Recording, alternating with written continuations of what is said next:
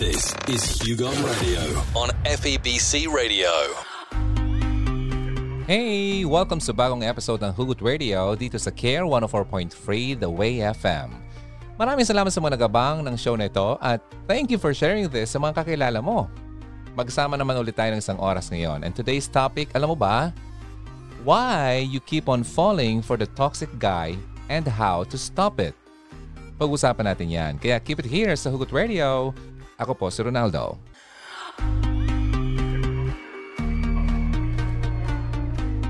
May mga tao na hindi talaga natututo sa kanilang mga pagkakamali pagdating sa love and relationships. Wala silang pakialam kung makailang ulit na silang masaktan sa buhay. They're simply going to be trapped in that circle since they can't seem to figure out what they're doing wrong. Alam mo yung kantang, Saan, saan ako nagkamali? At maaring isa ka sa taong ganyan kung hahayaan mo lang na makasama ang lalaking katulad nito. Alam kong pagod na pagod ka nang masaktan at mapasok sa failed relationship. Pero you still keep on doing the same things. Dapat mong malaman na kung gusto mong mapabuti ang kalagayan mo, ay wag mo nang dapat ulit-ulitin pa ang mga pagkakamali mo. You have to show a willingness to change your approach to love and dating kung gusto mong magkaroon nito ng positive na resulta. That's why you need to approach relationships differently. Kailangan mong ma-figure out kung ano nga ba ang ginagawa mong mali and make the necessary adjustments to your methods para hindi ka pabalik-balik sa iyak-iyak moments mo. Kailangan ito ng masusing pagmuni-muni sa sarili. Pero hindi naman lahat ng tao ay nabigyan ng ganitong galing. Pero huwag kang malungkot dahil may pag-asa pa naman. Itong sasabihin ko sa iyo ngayon ay para malaman mo kung saan nga ba ikaw nagkakamali para ma-improve mo pa ang overall approach mo sa love and relationships. Alam mo, I always thank God na tinulungan niya akong mabuo ang Hugot Radio dahil para sa ating lahat ito. Kaya narito na ang mga bagay na maaaring nagkakamali ka kaya nahuhulog ka sa maling tao. Kung ikaw ay lalaki na nakikinig ngayon, makinig ka pa rin para malaman mo kung ikaw nga ba ay ang isang klase na lalaki na toxic sa buhay ng babae. Ready ka na? Sige. Number one, takot kang maging single. Masyado kang takot na mabuhay na mag-isa. Kailangan mong maging independent if you want to end up with a great guy. Otherwise, ma-attract mo lang ang mga walang value na lalaki na kapareho mong hindi independent. Ang ganitong klaseng lalaki ay hindi magiging mabuti para sa iyo.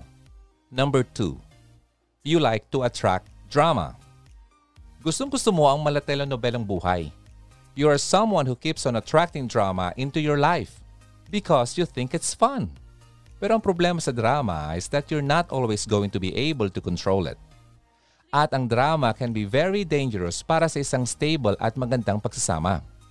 Kaya naman, bawas-bawasan naman iha ang panonood ng drama dahil wala naman talaga itong maidudulot na mabuti sa iyo at sa iyong relasyon. Makakatipid ka pa. O di ba? Number 3. Masyado mong ibinababa ang standards mo. You keep on lowering your standards for the sake of just getting into a relationship. At makakasama ito sa iyo.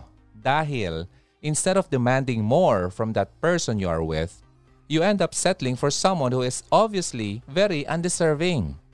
Masyado ka kasing thrilled, enthusiastic, eager, excited, or atat. Huwag ganon.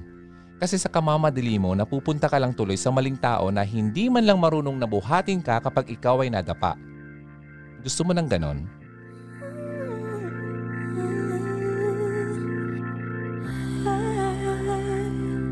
Care 104.3 The Way FM. Ito ang Hugot Radio. And ang topic natin today sa mga kakatune in pa lang, why you keep on falling for the toxic guy and how to stop it. Alright, so na-discuss na natin yung tatlo kanina. Now here's number four. Lagi ka naghahanap ng validation sa ibang tao. At napupunta ka naman sa taong hindi marunong magbigay nito. Alam mo, malaking problema ito dahil malakas ang pang-amoy ng mga lalaki na makagaya nito. Marami dyan sa social media na naghahanap ng mga babaeng hanap ay yung mapansin sila. Itong mga taong ito ay magagaling sa pag-manipulate at kadalasan ay nahuhulog ito sa abuse. Bakit? Dahil hindi naman talaga sila totoo sa iyo. Kung ikaw ay isang babae na mahilig magpapansin sa social media, yung bang walang araw na ginawa ng Diyos na wala kang selfie sa Facebook o Instagram mo, alam mo, prone ka sa taong papaikutin ka lang. Heto tip ko sa iyo, galing mismo sa akin. Noong panahon na ako ay masyado pang worldly, in Tagalog, makamundo. Kapag ako naghahanap ng mga kausap sa social media, ang hinahanap ko ay ang mayroong mga posts na sa tingin ko ay easy catch. Yung bang mga nagpapakita masyado ng balat? Mm, mukhang maraming natamaan. Sorry. Pero ito, isa pang tip. Huwag na huwag kayong maglalabas ng dila nyo habang kayo ay naka-selfie. Alam mo ba kung bakit? Ha? Dahil iba ang dating niyan sa mga katulad ko dati. Naku, maniwala ka. Iba. Kaya kung ako sa'yo, mamaya, maglinis ka na ng pictures mo sa social media kung meron kang mga pictures na katulad nito. Alam mo, hindi mo kailangan ilako ang sarili mo online. Dahil I'm telling you, marami nag-aabang dyan sa social media na, nako, sasaktan ka lang iha. So, kung gusto mong maka-attract ng matinong lalaki, ayusin mo muna ang iyong sarili. At alamin mo ang halaga mong mabuti. Sino ka ba? Ano ka ba? Mumurahin ka ba? Hmm. Medyo napahaba, no? Alam mo kasi kung bakit? Kasi usong-uso ito ngayon. Kaya pagpasensyan muna kung medyo, medyo natamaan ko kayo. Okay? Ako naman ay straightforward. Para naman ito sa kabubuti mo. Okay? Makinig ka sa kuya mo, okay? Sige. Number five. Iniisip mo na mababago mo ang lalaking kasama mo. You have to understand that there is no way for you to be able to change the person you are with. Well, totoo na it's possible for people to change. Pero hindi dapat ganyan ang mindset mo. Gusto mo kasing baguhin siya para pasok siya sa gusto mo, di ba? Ang kaso, hindi ito mangyayari. Dahil si Lord lang ang kayang magbago ng tao. Kaya kung gusto mong mapunta sa tamang tao, abay kailangan mong unahin ang nagbibigay nito.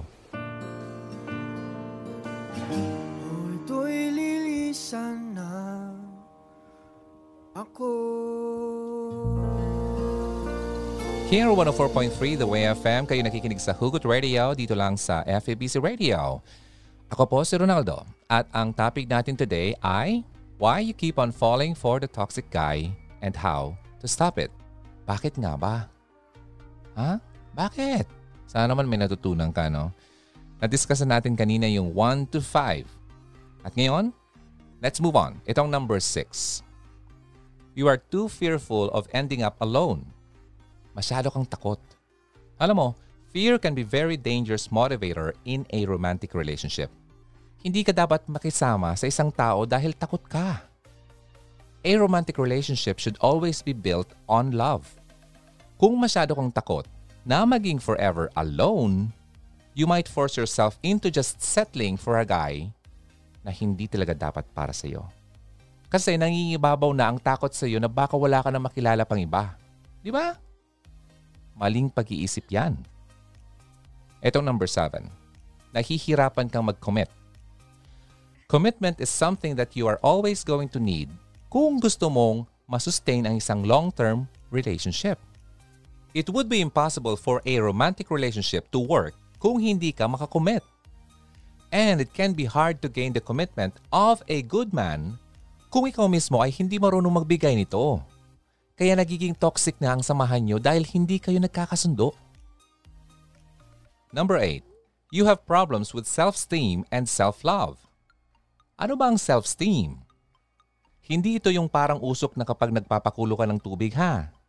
Self- self-esteem ay yung overall sense mo ng iyong halaga. In other words, gaano mo na-appreciate ang sarili mo.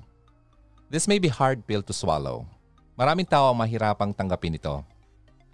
Alam mo ba, madali itong maamoy ng mga walang value na lalaki ang kawalan mo ng self-worth. At gagamitin nila ito upang madala ka lang.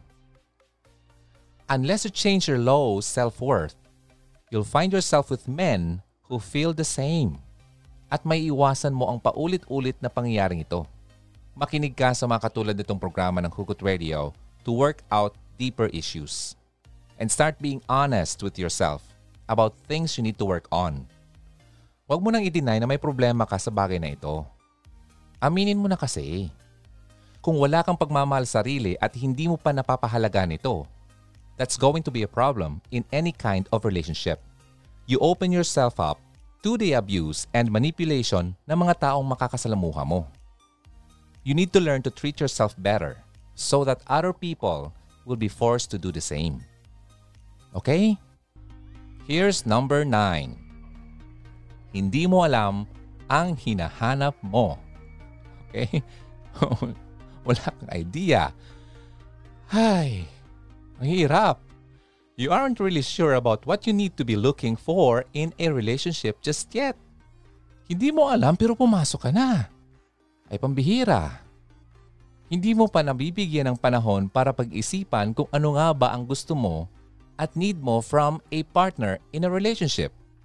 Kaya, you end up dating guys without really having any guiding principles na makakatulong sa iyo na bunutin ang mga masamang damo. Okay? Yung mga hindi makakabuti sa iyo. Kaya, anong dapat gawin? Identify. Dapat klarado. Hindi yung bulag kang papasok sa isang relasyon. Imulat mo naman ang mga mata mo. Ha? Kawawa ka naman kung iyak-iyak ka na lang lagi dyan. Hindi ka ginawa ni Lord para lagi ka na lang paiyakin. Okay? Ay, hanapin mo naman ang halaga mong iha. Ha? Nakakalbo ako sa iyo eh. Number 10. Hindi mo alam kung paano humindi. Eto pa, ito pa. Ay nako. Maraming ganito. Naalala mo yung nababasa natin sa school noon na just say no to drugs? Well, itong phrase na ito also applies to toxic people. Karamihan sa atin ay nagtitiis na lang sa isang samahan hanggang sa ma-expire na ito. Dahil masyado tayong takot na aminin na hindi ito gumagana. The sooner na maintindihan mo kung paano hindian ang toxic na tao, mas mapapadali rin ang paghihilo mo. Huwag mong isipin na walang the one. Okay? Last week itong topic natin, mapapakinggan mo ang replay nito sa page ng Care 104.3 The Way FM. Hanapin mo lang yung previous episode ng uh, Hugot Radio, yung paano mo lamang kung siya ang the one. O hanapin mo na lang itong video na to sa YouTube channel ng Hugot Radio. Ha? Sige.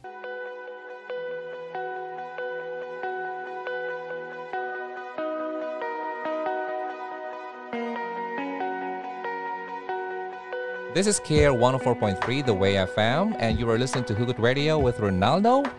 Topic natin today ay why you keep on falling for a toxic guy and how to stop it. Bakit nga ba? Bakit? Okay, ganito yan. The word toxic means poisonous. Toxic relationships are those that poison our peace and our ability to enjoy another person. Ang isang toxic relationship daw ay nakakapagdulot ng exhaustion, frustration, and in some cases, depression. Toxic relationships can affect a lot of things. Minsan nga nasa pamilya natin eh, di ba? Some disharmony in a relationship is normal. Kaya lang, ang ibang tao, they inject poison into every relationship. Kaya nagiging imposible ang pagbibigayan yun ay mga toxic people. At ang Bible ay may advice sa atin kung paano natin ito mahaharap. May mga tao na hindi natin talaga gusto makasama, di ba? But that doesn't make them toxic. Pwede naman tayo maging magkaiba pero pwede naman natin na ma-maintain ang ating pagsasama. When a person is toxic, he or she is unable to maintain a healthy relationship with anyone. Yun lang ang taong willing na mag-suffer ng demands ng isang toxic na tao ang nakakaya makisama sa kanya ng matagal. Narito pa ang ibang mga factors kung ang relationship o ang tao ay toxic o hindi. Number one, the relationship is completely one-sided in favor of the toxic person.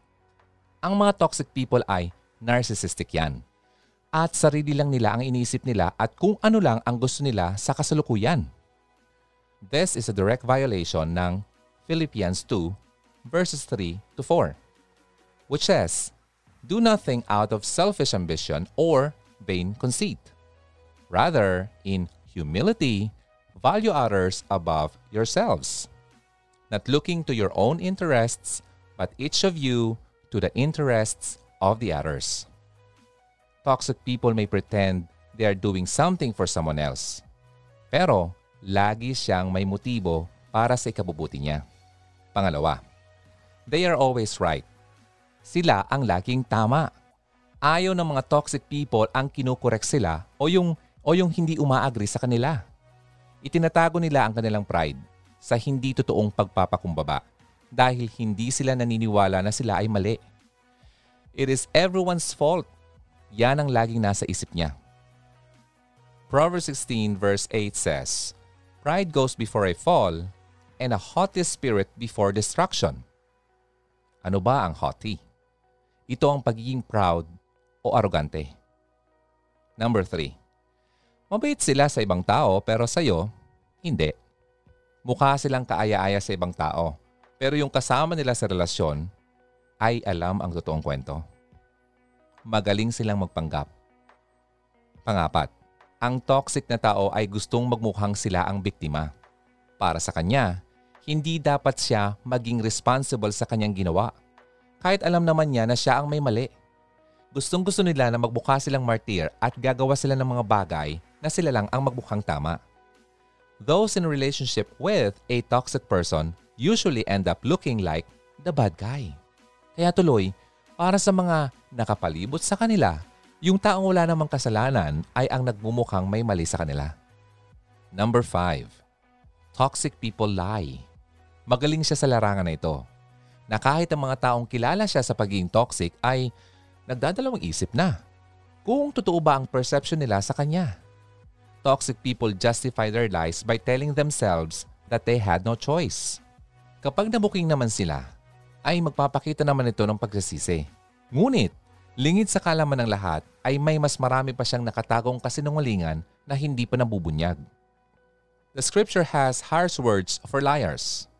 God has a zero tolerance policy for liars, and he is not fooled by any of their excuses. Proverbs 6 verses 16 to 19 lists seven things the Lord hates, and lying is on the list twice. Lahat tayo ay tinawag na magkaroon ng kapayapaan. But a toxic relationship destroys peace. Ang ibang tao ay masyadong abusado. That they will not allow us to have peace. Kung ang karelasyon mo ay punong-puno ng drama o kung hindi ka na naniniwala sa sasabihin pa ng kasama mo o kaya naman nasisira na ang isip mo dahil rito, then it's time to create distance in a relationship. Someone gives specific instructions about keeping away from wicked fools nabibless tayo kung hindi tayo makisalamuha o makikinig sa mga katulad nila. Toxic people fit into that category. Hindi sila kontento na sirain ang buhay nila. Kailangan nilang mandamay pa ng iba. It helps to remember that you cannot change a toxic person. Hindi mo matutulungan ang katulad nila, lalo pa kung ayaw nilang magpatulong. People pleaser ka ba? Bakit ko ito naitanong? Kasi, people pleasers are the most frequent victims of toxic relationships dahil gusto ng toxic person na i-please mo siya. You know what? Ang pagsara mo ng pintuan sa relasyon na ito ay ang pinakamatalino mong magagawa. Sabi nga sa Proverbs 22 verses 24 to 25, huwag kang makipagkaibigan sa taong madaling magalit. Baka mahawa ka sa kanya at mabulid sa ganoong pag-uugali. If you are married to a toxic person who has turned your relationship into a toxic marriage, kung ganyan ang asawa mo ngayon, maring sumangguni ka sa isang marital counseling para mas magabayan ka kung ano ang dapat mong gawin. Ipagdasal mo rin lagi ang asawa mo dahil hindi ka naman ang magbabago sa kanya. If you are not married, then it's time to say goodbye. Kaya iha, huwag basta-basta pumasok sa isang relasyon hanggat sa hindi mo pa talaga kilala ang lalaking kinahumalingan mo.